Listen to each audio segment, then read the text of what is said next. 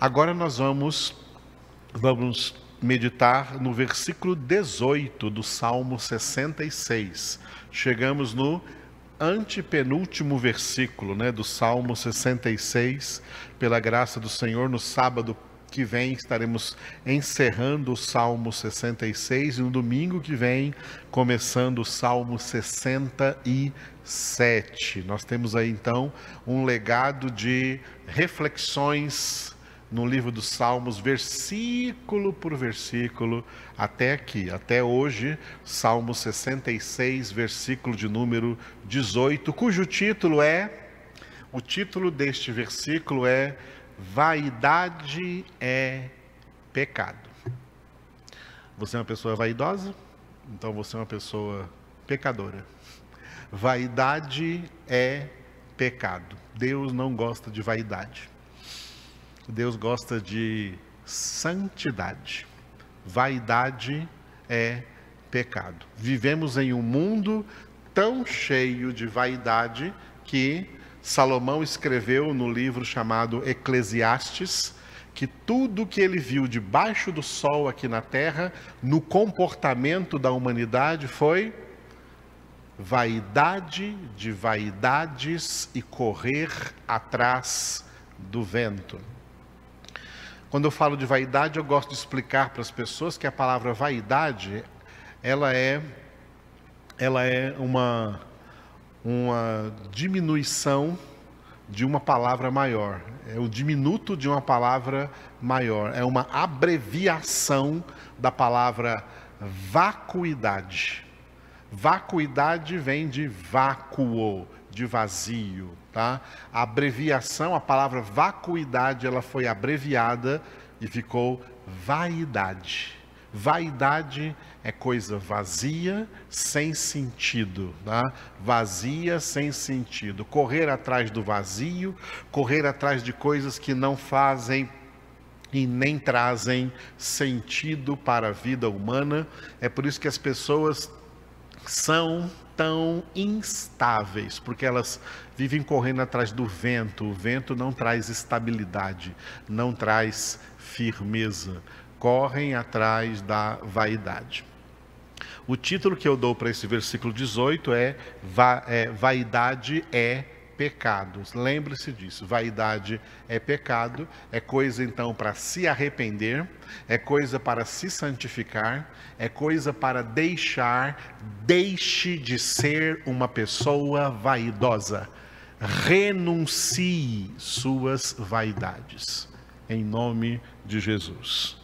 Uma das boas razões para isso é o que o salmista descreveu neste versículo 18. Ele disse: Se eu no coração contemplara a vaidade, o Senhor não me teria ouvido. Olha o que ele está dizendo aqui: que Deus não ouve vaidosos. Ah, você quer ser vaidoso e ainda assim quer que Deus escute suas orações? Esqueça.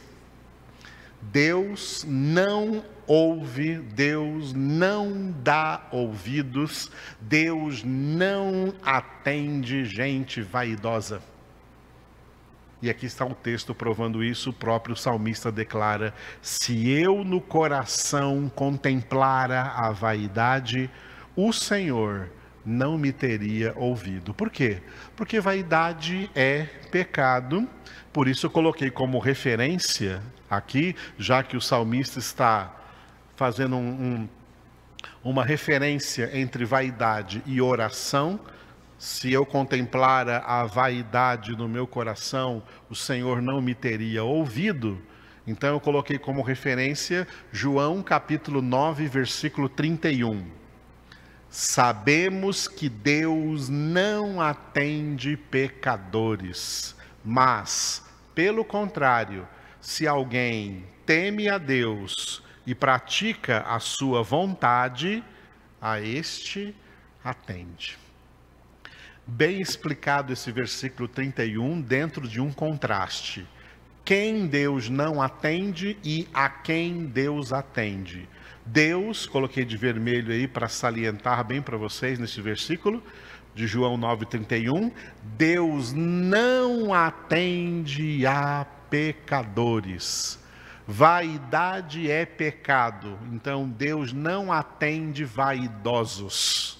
Por isso o salmista declarou: Se eu no coração contemplara a vaidade, o Senhor não me teria ouvido, porque Deus não ouve orações de vaidosos, porque Deus não ouve nem atende orações de pecadores. A quem Deus atende? Deus atende a primeiro lugar a quem o teme. A quem o teme. No último versículo do Salmo 111, estava lá a frase célebre que aparece com bastante constância nos livros sapienciais. Aparece no livro dos Salmos, no livro de Provérbios, no livro de Eclesiastes, que o temor do Senhor é o princípio da sabedoria. Pessoas sábias exercem o temor a Deus. O que é o temor a Deus em última instância? O temor a Deus é o que nos leva, nos impulsiona, nos motiva a obedecer a Deus. Isso é o temor a Deus. O temor leva para a obediência. Por isso que o temor é o princípio da sabedoria, porque pessoas sábias diante de Deus são pessoas que obedecem a Ele, são pessoas que obedecem a, tua, a Sua palavra, são pessoas que obedecem os seus preceitos, que, como nós vimos, são estáveis. As pessoas estáveis, que se tornam então espiritualmente estáveis, são pessoas sábias, porque elas têm o temor de Deus em seus corações. Diante de quaisquer circunstâncias que surjam em nossas vidas, nós vamos ter sempre uma dialética na nossa alma, duas coisas assim. Eu posso agir nessa circunstância desobedecendo a palavra de Deus, ou eu posso agir nessa circunstância obedecendo a palavra de Deus. O que, que o temor de Deus faz? Ele nos dá medo de agir contra a palavra de Deus e ele nos impulsiona a agir conforme a palavra de Deus. Se alguém, diante de uma circunstância, não tem medo de agir contra o que a palavra de Deus diz, é porque essa pessoa não tem o temor de Deus. Se ela não tem o temor de Deus, sabe o que isso significa? Ela não tem o Espírito Santo de Deus, porque um dos dons que o Espírito Santo traz para nós, foram citados nove deles no livro do profeta Isaías. Um deles é que ele é o espírito do temor do Senhor. O Espírito Santo traz reverência para a alma daquelas pessoas nas quais ele habita. Quem tem o Espírito Santo de Deus habitando em si são pessoas reverentes. E pessoas reverentes, elas têm literalmente medo. Temor e medo é a mesma coisa. As pessoas têm literalmente medo de dar qualquer passo na vida que não seja da vontade do Senhor, que não seja na direção do Senhor, que não seja em obediência ao Senhor.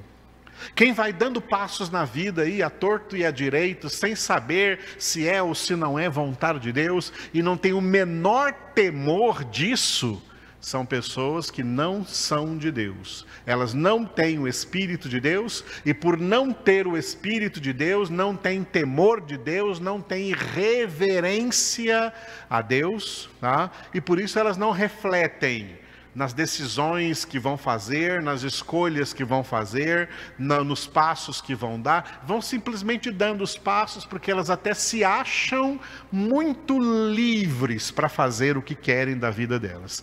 Essas pessoas não têm Deus, por isso elas são escravas do diabo, estão no império das trevas, estão vivendo ao léu, estão correndo atrás do vento, vaidade de vaidades de correr atrás do vento, elas estão só contemplando o vácuo, contemplando o vazio, e como o salmista disse: se eu no coração contemplara a vaidade, o Senhor não me teria atendido. Todos os filhos de Deus, eu tenho essa experiência e já vi verdadeiros filhos de Deus tendo essa mesma experiência, como pastor, já vi filhos de Deus vindo falar comigo, pastor Edivaldo, me ajuda a orar, a discernir se essa decisão que eu estou para tomar, que eu preciso tomar, é, me, dire, me direciona, me ajuda a entender se é da vontade de Deus, porque se não for da vontade de Deus, eu não quero fazer isso, não. São pessoas que verdadeiramente são pessoas de fé. O justo viverá pela fé. Viver pela fé não é dar passos de qualquer maneira. Tem gente que se diz crente, fala por aí, olha, eu não sei se isso aqui é de Deus, não, mas eu vou fazer mesmo assim, vou fazer pela fé. Não, isso não é fé. Não sei se isso é de Deus, eu vou fazer então pela fé? Não, isso não é fé. Hebreus capítulo 11, versículo 1, traz dois adjetivos para a fé. A fé é a certeza e a convicção. Filhos de Deus agem, vivem pela fé, dando passos certos, convictos. Portanto, eles dão esses passos quando eles sabem que esse passo está sendo dirigido por Deus, está sendo de acordo com a vontade de Deus. Tiago chega a citar na sua epístola, né? às vezes eu fico impressionado como eu cito tanto a epístola de Tiago, é uma epístola única né, no Novo Testamento e tão importante. E Tiago cita na sua epístola que tem crente por aí que não tem mais reverência, temor de Deus e vão tomando decisões e eles falam, por exemplo, ah, amanhã nós vamos naquela cidade, farei, eu vou naquela cidade, farei tal e tal negócio. E nem sequer dizem, se Deus quiser nem sequer dizem mais: se Deus quiser, eu irei lá e farei tal e tal negócio. Porque se Deus não quiser, eu não irei. Mas as pessoas hoje não levam em consideração o que Deus quer, elas levam em consideração o que elas querem. E inclusive é isso que elas trazem nas orações, nas famosas campanhas e sacrifícios que fazem por aí. Cada um quer colocar diante de Deus o que eles querem. Eles querem começar o ano, todo ano começa aí com propósito de vida, propósito que eles querem, não propósito de Deus, propósito que eles querem, eles querem que Deus abençoe seus propósitos. Propósitos que contemplam vaidade. Propósitos segundo a vaidade de cada um, segundo a cobiça de cada um. Tiago também disse assim: ó, pedis e não recebeis, porque pedis mal, com o intuito de esbanjardes na carne. Pedis e não recebeis, porque o salmista disse: porque contemplam a vaidade em seus corações. Se eu no coração contemplar a vaidade, o Senhor não me teria ouvido. Deus não ouve orações de vaidosos, Deus não ouve orações de pessoas que estão pedindo coisas conforme os desejos escusos, malignos e corruptos de seus corações vaidosos, de suas almas cheias de vaidade, de ilusão e de vazio. Não. Deus ouve pessoas que o temem. Quem teme a Deus, busca obedecer a Deus. Quem teme a Deus, busca a vontade de Deus. Por isso que João aí continuou aí no, no João 9:31. Pelo contrário, se alguém teme a Deus e esse i aí está dando uma uma causa para o efeito, né? Por causa desse temor, o resultado é que essa pessoa pratica na sua vida a vontade de Deus. Sabe uma coisa que define filhos de Deus? Que define verdadeiros filhos de Deus? Filhos de Deus são aqueles que renunciam todas as suas vontades para se sujeitarem única e exclusivamente à vontade de Deus. Jesus foi modelo disso para nós. Quando no Getsemane ele orou, Pai, afasta de mim este cálice. Contudo, Pai, não faça o que eu quero, faça o que tu queres. As pessoas hoje estão orando exatamente o contrário do que Jesus orou faça o que eu quero. Eu estou pagando um preço para o Senhor fazer o que eu quero. Tem gente que fala até agora: encostei Deus na parede porque eu completei a minha campanha, eu completei o meu sacrifício, agora Deus vai ter que fazer o que eu quero. E tem gente que vai tão mais longe do que isso, hereges, que acham que eles têm poder de determinar que Deus faça o que eles querem. São pessoas de Belial, são pessoas que não têm o Espírito de Deus, essas pessoas são possuídas por Satanás. Porque pessoas que têm o Espírito de Deus, elas se submetem à vontade de Deus, porque é assim que o Espírito de Deus guia os verdadeiros filhos de Deus como você pode ler em Romanos 8,14. Os que são filhos de Deus são guiados pelo Espírito de Deus. Filhos de Deus não dão um só passo se não for em obediência à vontade de Deus.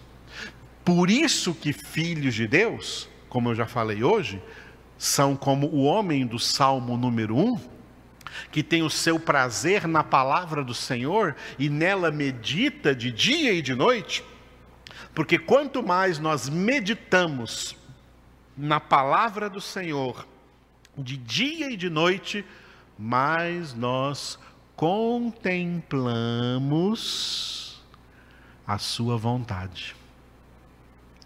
Contemplamos a sua vontade.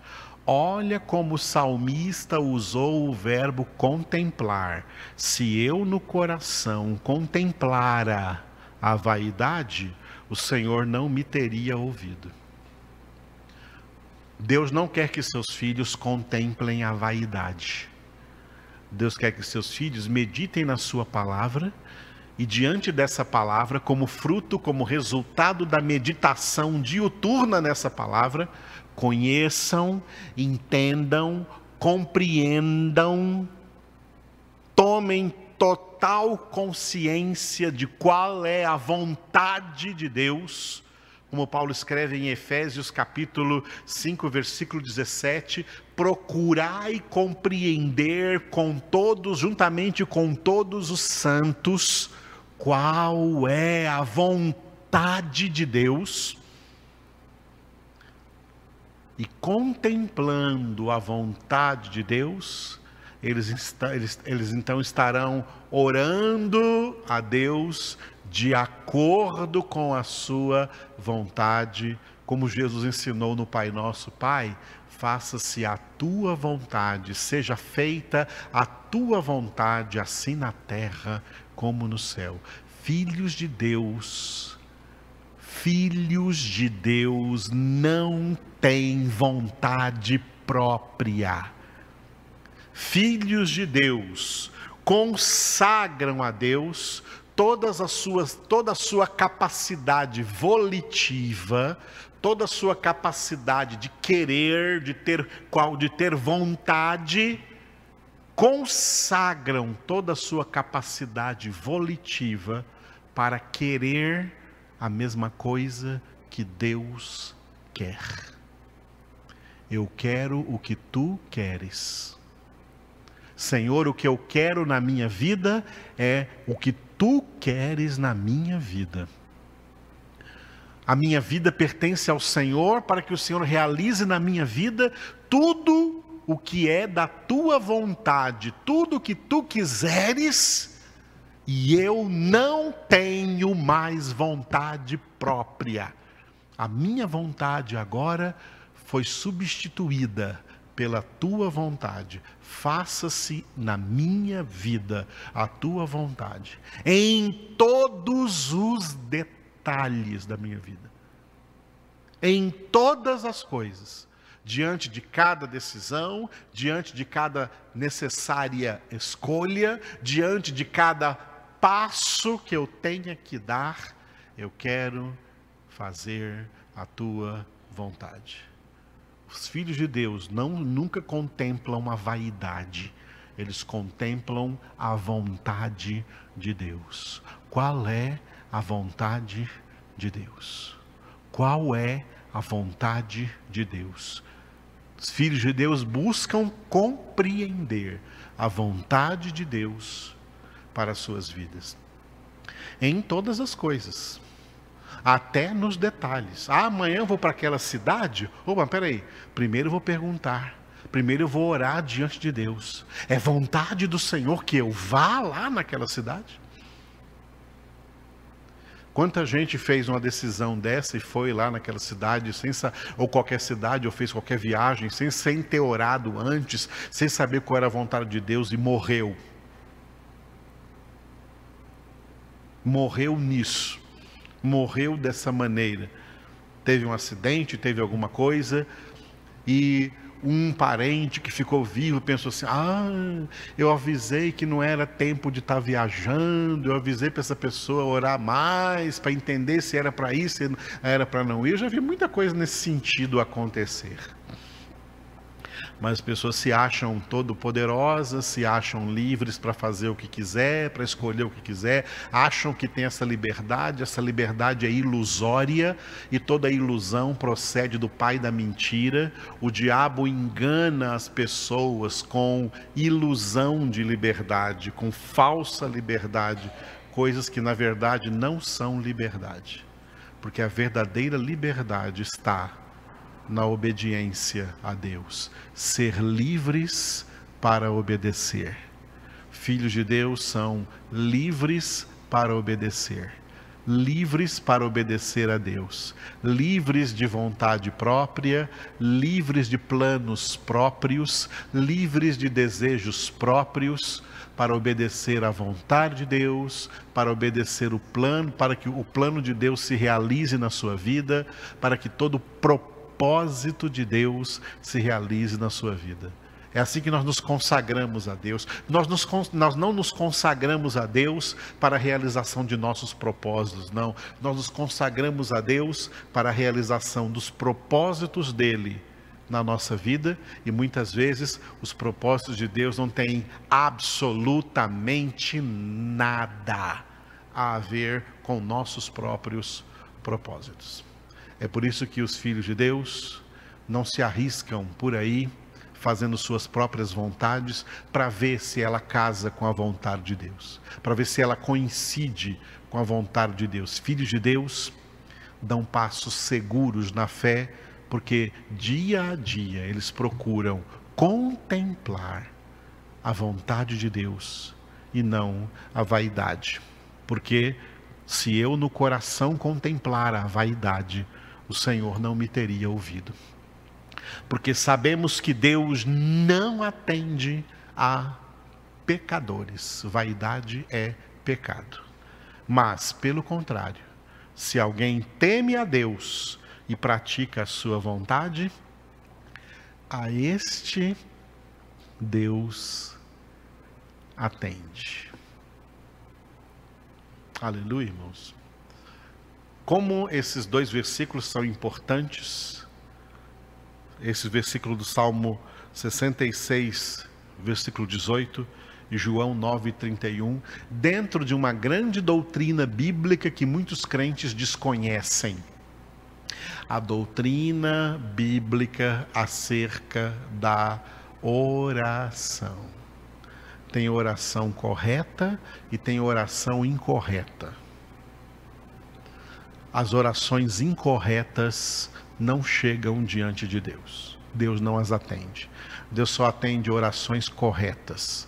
Orações corretas são aquelas que contemplam a vontade de Deus. E orações incorretas contemplam a vaidade dos homens. A essas Deus não atende. Quer orar corretamente? Medite na palavra.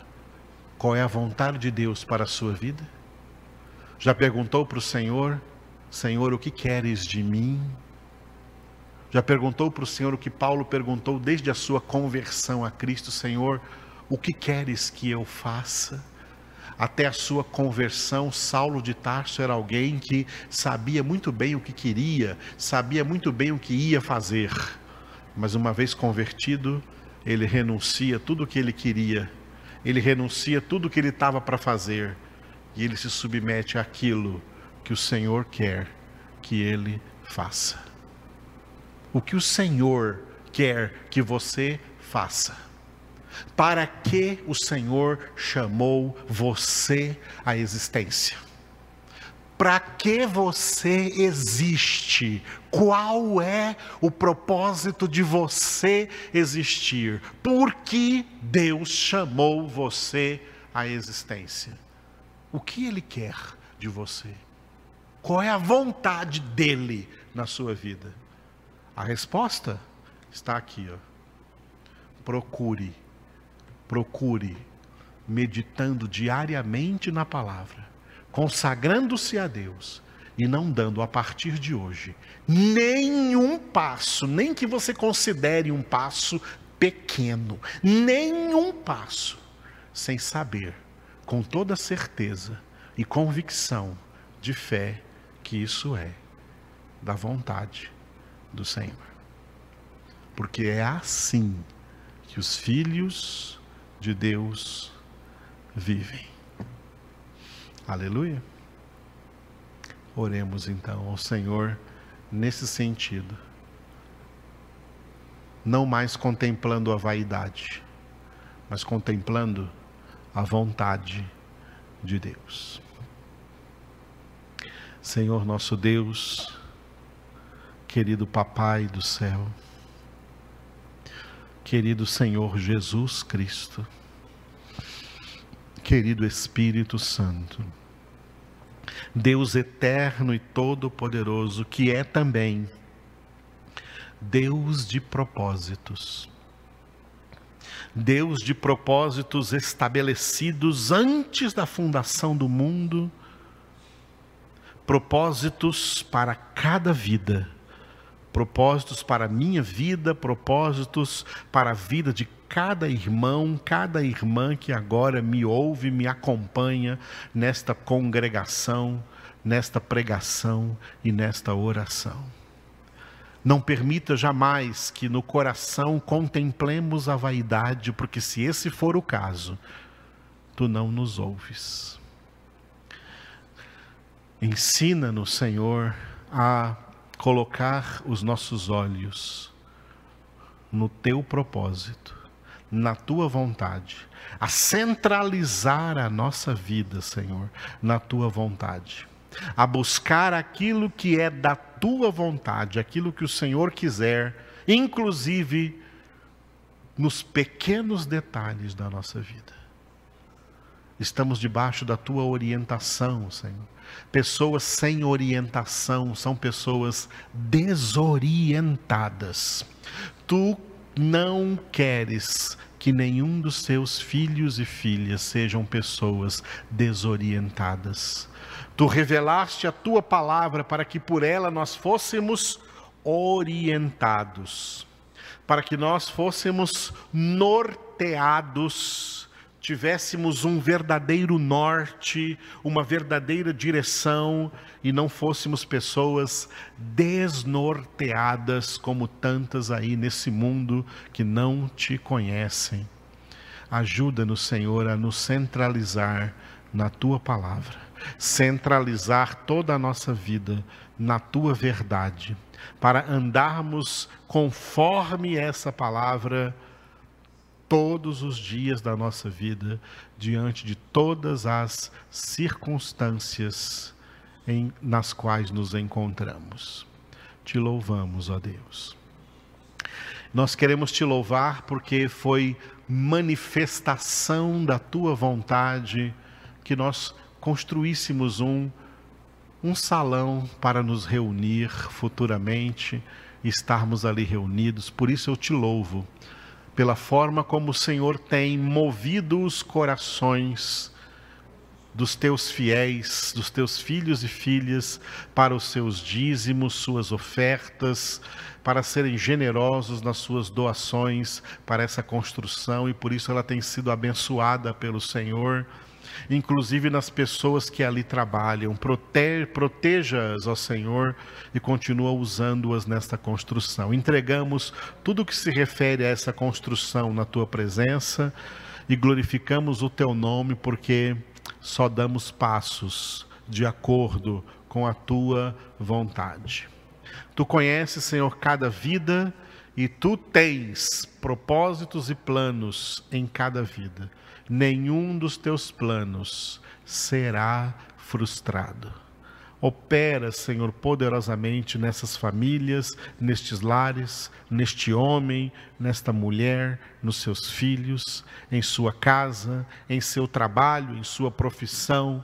Oh Deus, tudo está em tuas mãos, porque tu tens o mundo inteiro, o universo inteiro em tuas mãos. Por isso te louvamos, Deus eterno e todo-poderoso. Aleluia. Amém. Glória a Deus.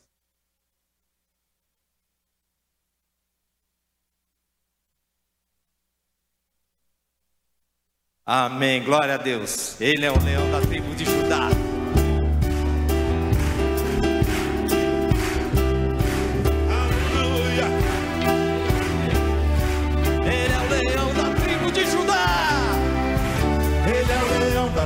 Ajuda.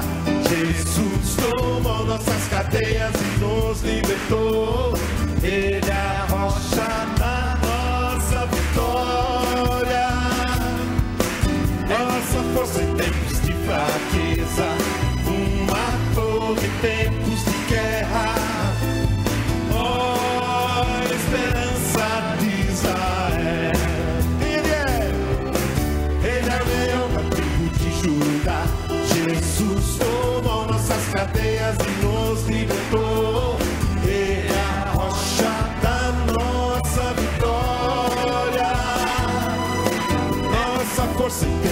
Fraqueza. Uma torre em tempos de guerra. Esperança. Nossa força, nossa força em tempos de fraqueza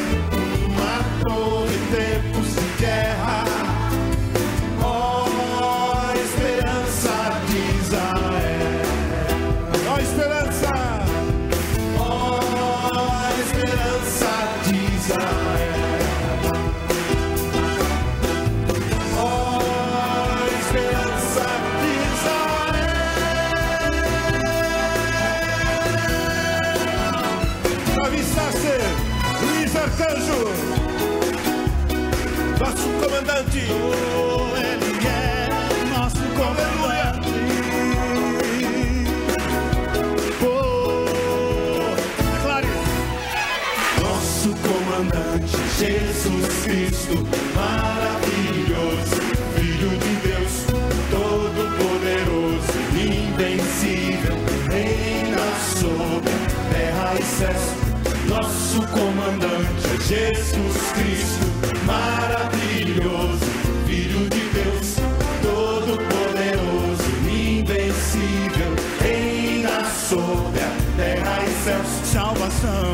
Pertence ao Senhor, dono da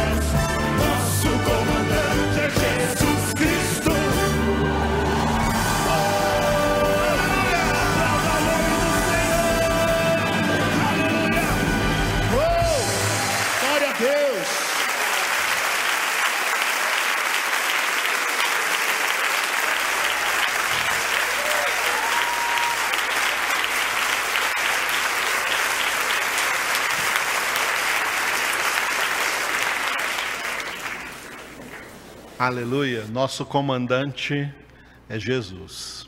Não somos nós quem comandamos na nossa vida. Nós não mandamos nada. Jesus é quem manda. Jesus é quem comanda. Por isso ele é Senhor. Aleluia. Por isso o chamamos de Senhor. Nessa nossa última etapa da nossa congregação de hoje, nesse domingo, vamos para o livro dos Atos dos Apóstolos, no qual nós estamos no capítulo de número 8. E estamos neste parágrafo que vai do versículo 14 até o versículo 25, cujo título é Vinda dos Apóstolos. Os apóstolos Pedro e João saíram de Jerusalém, enviados pelos demais apóstolos de Jesus, para ver o que estava acontecendo na cidade de Samaria, aonde o diácono Filipe estava anunciando o evangelho. Este texto, nós temos visto que esse texto do versículo 14 ao 25, ele tem um desenvolvimento do 14 ao 24, que eu dei o título simplesmente de Pedro e João, esses dois apóstolos aí importantes, realizando aí estes atos dos apóstolos. E depois deles trabalharem ali naquilo que eles tinham que fazer, né, na cidade de Samaria, voltando para Jerusalém, por onde quer que eles passavam, eles evangelizavam samaritanos. É o que está na conclusão desse parágrafo no versículo 25. Vamos ver o desenvolvimento, versículos 14 a 24, Pedro e João. A ação dos apóstolos em Samaria, nós já vimos e já trabalhamos sobre essa ação importante dos apóstolos ali, dos versículos 14 ao 17. E nós estamos agora nesta última parte aí, a proposta de Simão. Simão, aquele mago que surgiu lá na cidade de Samaria que ficou assim estupefacto pela pregação e atitude do diácono Filipe ali, como ele evangelizou os samaritanos sob a força, a graça, o poder do Espírito Santo de Deus. E depois que os apóstolos chegaram, vendo as ações dos apóstolos, Simão, o mago, veio com uma proposta indecorosa. É neste, neste parágrafo que nós estamos. Proposta de Simão, do versículo 18 ao versículo 24, dividido em duas partes. Primeira parte, nós já vimos, versículos 18 e 19. É, a proposta de Simão foi comprar o dom. Comprar o dom do Espírito Santo. Comprar, ele ofereceu dinheiro para comprar o dom de Deus. A reação dos apóstolos, versículos 20 a 24. Então é nesse parágrafo final que nós estamos aí, do 20 ao 24. A reação dos apóstolos. Desenvolvimento desse pequeno parágrafo, do versículo 20 ao versículo 23. O título é Reprimenda de Pedro. Como Pedro fortemente né, repreendeu repreendeu aquele homem, aquele mago, o Simão, e no versículo 24 vem a resposta de Simão. Mas nós estamos ainda vendo aqui do 20 ao 23. Então, essa reprimenda de Pedro, do 20 ao 23, está dividida em duas partes. Versículo 20 e versículo 21 coração tortuoso. Pedro denunciou para aquele homem que ele não tinha um coração reto diante de Deus. Não tinha coração reto diante de Deus, porque pessoas que não têm o coração reto diante de Deus não têm boas intenções em nada, ok? Tem muita gente que fala assim, o que vale é boa intenção. Tem gente que disfarça todas as suas más intenções com uma fantasia de boa intenção. Mas o coração não é reto, o coração é tortuoso. É isso que nós estamos vendo nos versículos 20 e 21, e depois veremos no 22 e no 23 a admoestação ao arrependimento. Pedro chamou a atenção, a admoestação, a chamada de atenção. Pedro chamou a atenção daquele homem para nunca mais agir daquela maneira como ele agiu, admoestando ao arrependimento. Nós estamos no versículos 20 e 21. Ontem vimos o versículo 20, né? Dinheiro para perdição.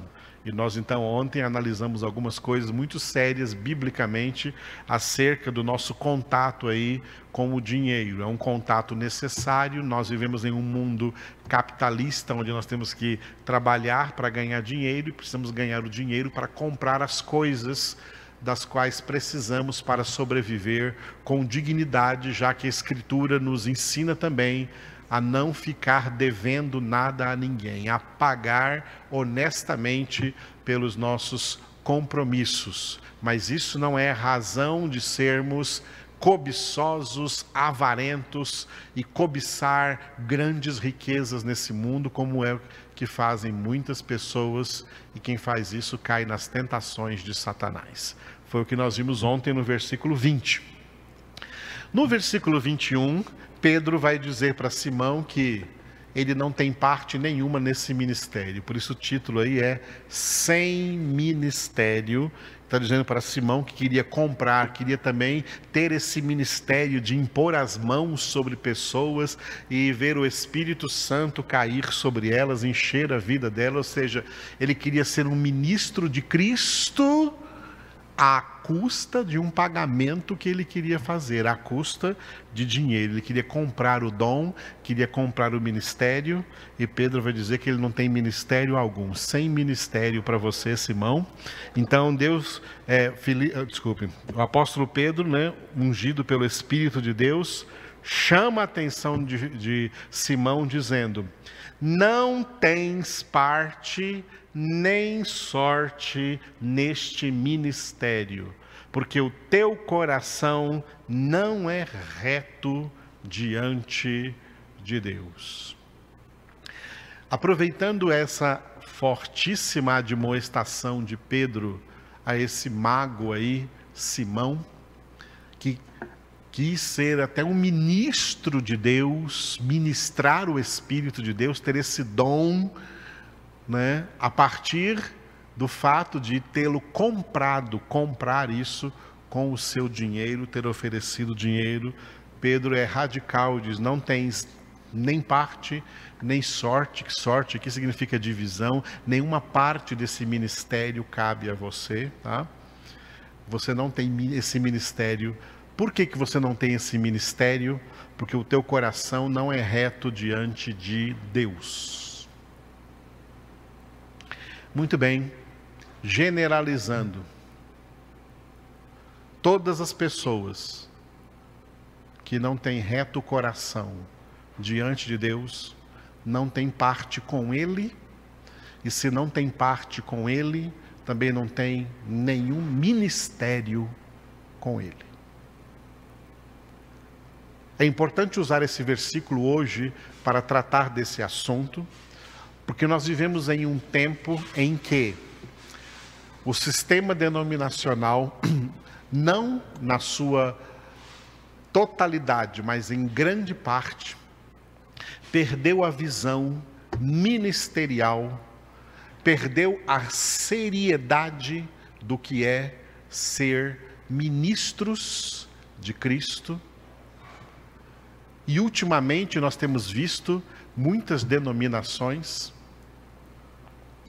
é, como que distribuindo ministérios entre os homens de acordo com as conveniências da própria denominação ou das pessoas. Só para citar alguns exemplos.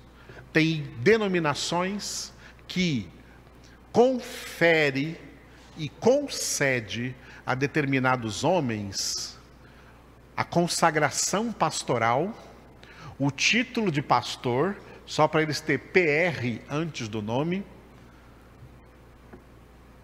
mas pessoas que jamais foram chamadas por Deus para serem pastores. Mas, como um terrível escândalo,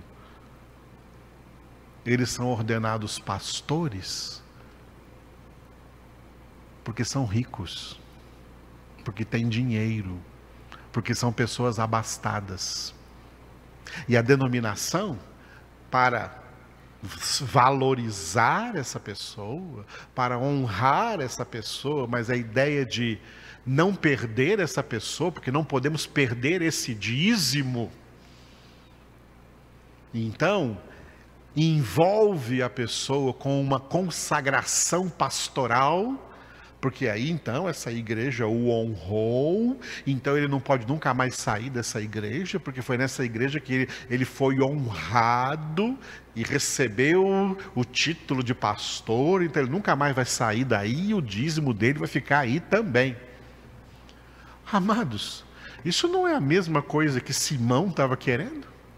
Essas pessoas não estão comprando um ministério, comprando uma dignidade, uma pretensa dignidade espiritual que alguém tenha para ser honrados diante dos outros que não recebem ali o mesmo tratamento, que não recebem ali a mesma honra? Amados, como tem gente por aí praticando a simonia, como tem por aí denominações praticando essa simonia, ordenando ao ministério por em interesses escusos. As denominações, os chefes dessas denominações, os pastores dessas denominações, serão julgados diante de Deus por essas coisas. Isso é muito grave, isso é muito sério diante do Senhor. Por quê? Quando Pedro diz aqui: não tens parte nem sorte neste ministério, porque o teu coração não é reto diante de Deus. Muita gente tem recebido ministérios sem serem retas diante de Deus e não estão recebendo um ministério que procede de uma atitude denominacional também reta diante de Deus. E é, muitas vezes os homens não veem isso claramente, mas Deus vê isso claramente. Por isso, eu gostaria de dar uma palavrinha sobre esse assunto, assim, rapidamente, mas com alguns elementos que tragam esclarecimento. Primeiro lugar, o que é ministério? A palavra ministério é uma palavra bíblica, teológica, para que pode ser simplificada por trabalho. Trabalho ou obra. É um trabalho, é uma obra, mas é diferente de qualquer outro trabalho. É diferente de qualquer outro trabalho secular. Por exemplo, pastor não é profissão. Qualquer outro trabalho aí na área secular é profissão, é um trabalho profissional. Pastor não é profissão. Tem pastor que por aí, quando preenche alguma ficha e está lá escrito profissão, coloca pastor. Não, Eu nunca coloco. Pastor não é profissão, porque chamar, dizer que pastor é profissão é reduzir um ministério espiritual e igualá-lo a uma profissão natural, uma profissão secular, uma profissão terrena. Ministério ministério, biblicamente falando, não estou falando de ministério na política, porque também se encaixa no trabalho profissional, ministério, biblicamente falando, para ser ministros do reino de Deus, trabalhadores no reino de Deus, servos de Deus que realizam o serviço de Deus. Ministério, então, é obra, trabalho e serviço Tá? Isso é um ministério espiritual. É um trabalho que está acima de qualquer, não é igual a qualquer outro trabalho. É um trabalho que está acima de qualquer outro trabalho, porque nenhum outro trabalho exerce esse mesmo poder espiritual para a realização dos propósitos espirituais de Deus na vida das pessoas. Todos os outros trabalhos trazem benefícios naturais, benefícios sociais, benefícios materiais. Mas só esse trabalho, chamado ministério espiritual, traz o serviço essencial que as pessoas precisam para, como nós dissemos no início da congregação, receberem estabilidade espiritual, porque são ministradas espiritualmente por alguém que Deus verdadeiramente colocou aí nessa posição de ministro. E que por essa posição não é maior do que ninguém, mas é preparado, chamado, designado e preparado por Deus para essa tarefa. Por exemplo, pastor não é um título honorífico para que quem tenha esse título, né, tenha ocupando uma posição de honra, como se ele estivesse acima de todos os outros irmãos. Não, nenhum pastor está acima de nenhum outro irmão, de nenhum outro crente. Ele é igual a eles. Ele é irmão de todos eles é filho de Deus também, como todos eles, mas um filho de Deus, designado por Deus para ter um trabalho especial, um ministério de dedicação espiritual ao cuidado espiritual e ministração espiritual da palavra de Deus nas vidas dos demais irmãos, dos demais filhos, dos demais filhos de Deus. Ministério é uma coisa séria, isso não pode ser comprada. Ministério não é designado por denominação. Não é a denominação que fala fulano, beltrano, ciclano, você agora a partir da convenção, eles chamam assim, a convenção da nossa denominação, vocês serão ungidos pastores. Aleluia. Não. Pastor não é designado por igreja.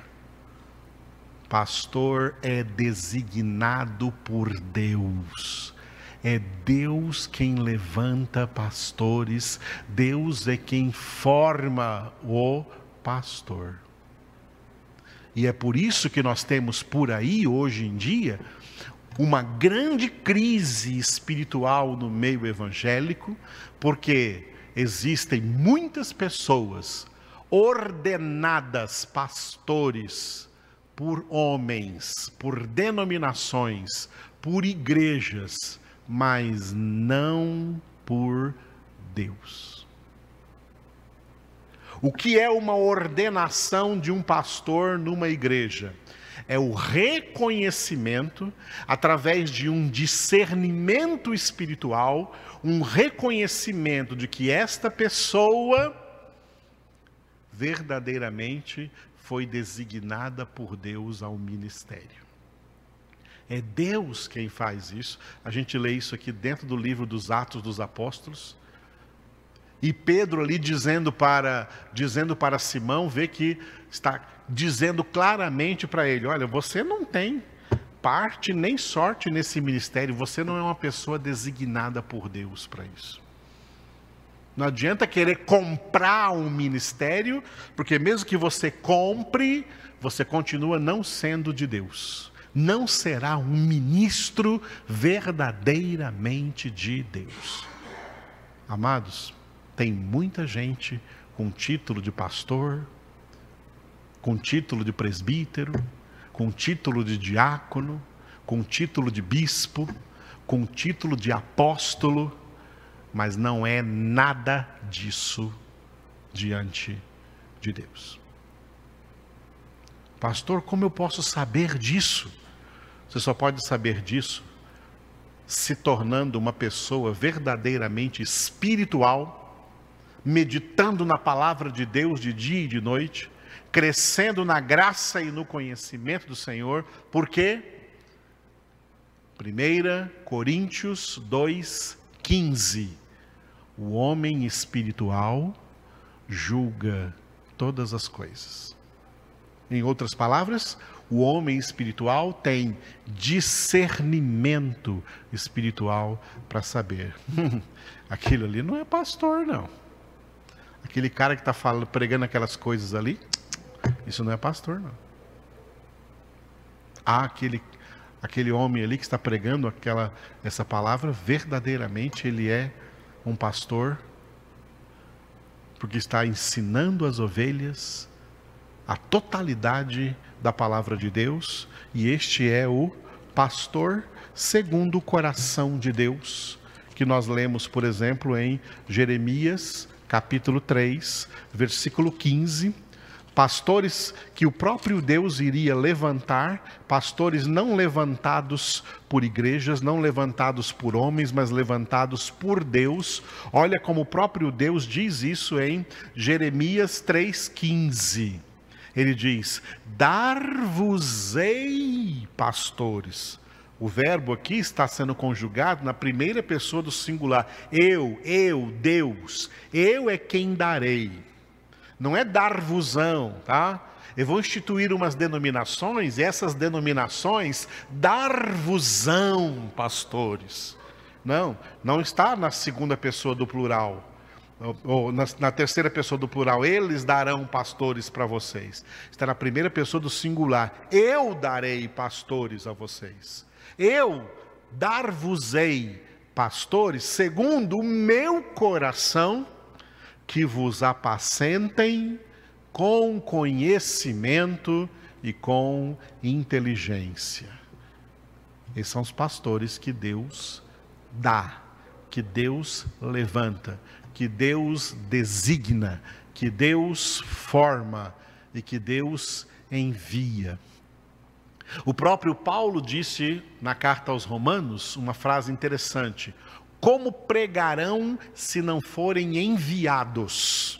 Ser enviados significa ter sido designados e ter sido preparados para realizar o desígnio de Deus neste serviço neste ministério. É Deus quem designa. O próprio Paulo, convertido, ele quis começar a pregar em Damasco, não deu certo. Foi transferido para Jerusalém e quis começar a pregar em Jerusalém, não deu certo. Ele teve que ter um tempo de formação só depois de um tempo de formação, e de acordo com a cronologia bíblica, esse tempo foi de 13 anos. Só depois disso que aparece lá em, no capítulo 13 do livro dos Atos dos Apóstolos, onde nós ainda vamos chegar, Paulo sendo pela primeira vez enviado pelo Espírito Santo de Deus a pregar agora como verdadeiro pregador. No caso, como um verdadeiro apóstolo. Então ele saiu na sua primeira viagem missionária, que está ali descrita nos capítulos 13 e 14 de Atos. Antes disso, quando ele tentou pregar, não deu certo, porque ele não estava ainda preparado para o ministério, ele não estava ainda preparado para esse trabalho, e esse trabalho não é comprado, ele é do alto, ele procede de Deus. Deus designa, Deus forma e Deus envia. Pode ver que, se você lê em Atos 13, não foi a igreja de Antioquia que se reuniram e decidiram, eles decidiram, vamos enviar o Barnabé e o Saulo. Não, você vai ler lá em Atos 13, o Espírito Santo falou com eles lá na igreja e deu a ordem, não é? Enviai Barnabé e Saulo para o ministério ao qual eu os tenho designado. O Espírito Santo falou. Não foram os líderes da igreja que falaram. Não foram os chefes da igreja que falaram. Não foram os pastores da igreja que falaram. O Espírito Santo foi quem falou. É Deus quem designa, é Deus quem forma e é Deus quem envia. Tá? É Deus quem envia. Tem muita gente por aí, muito, não são poucos, amados. Por isso que eu disse que é até um escândalo. Tem muita gente por aí com título de pastor e que jamais foi pastor diante de Deus. E tem muita gente aí com título de pastor, de ministro de Cristo, mas que o seu coração não é reto diante de Deus. Por isso são verdadeiros escândalos no mundo espiritual, no mundo evangélico em que nós vivemos e trazem tanta confusão no mundo evangélico, porque onde a palavra de Deus não há confusão, onde a palavra de Deus há compreensão, há entendimento, onde falta palavra, aonde são pregadas coisas que não são parte da palavra de Deus ou palavras deturpadas, aí tem confusão, aí tem deturpação, aí não tem entendimento, são pessoas nécias, sem entendimento. Porque não tem pastores aí segundo o coração de Deus. Isso é algo muito sério nos dias de hoje, sempre foi em todo o tempo da igreja do Senhor Jesus. É Deus quem designa, é Deus quem forma e é Deus quem envia. Para, para, para ficar mais claro um pouco, o ministério cristão, o ministério cristão, em, ele pode ser dividido em aspectos gerais e aspectos particulares. Ministérios gerais são os dois ministérios de todo crente. Então, nesse sentido, todo crente, todo filho de Deus, sem precisar ter título de nada, todo crente, todo filho de Deus tem dois ministérios, dois trabalhos importantes, dois ministérios importantes. Quais são eles? O ministério de orar e o ministério de pregar. O ministério de orar, 1 Timóteo capítulo 2, versículo 1, onde Paulo diz: acima de tudo eu exorto que se façam orações, súplicas, intercessões em favor de todos os homens. Ministério da oração é um ministério de todo crente, é um trabalho que todo crente deve realizar em prol de toda a humanidade, em favor de toda a humanidade. Deus só ouve as orações dos seus filhos, como nós vimos agora mesmo no Salmo 66. Esses filhos de Deus são chamados a orar.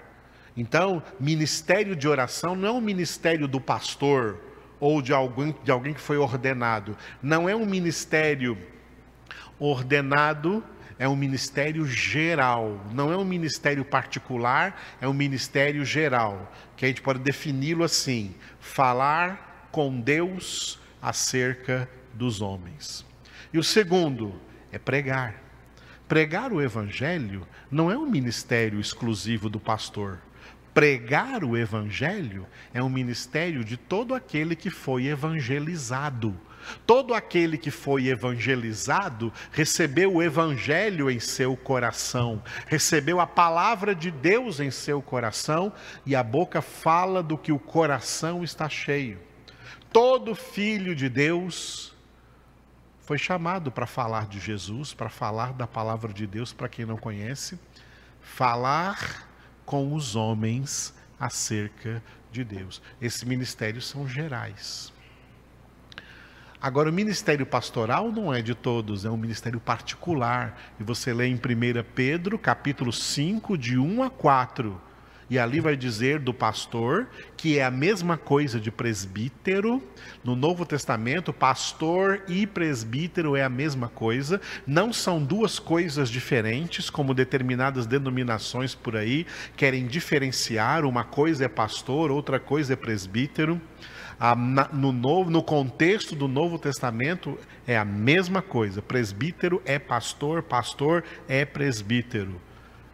E Pedro vai dizer ali, também ele que era um apóstolo, se identificando como presbítero, ele diz: Pastoreai o rebanho de Deus que vos foi confiado.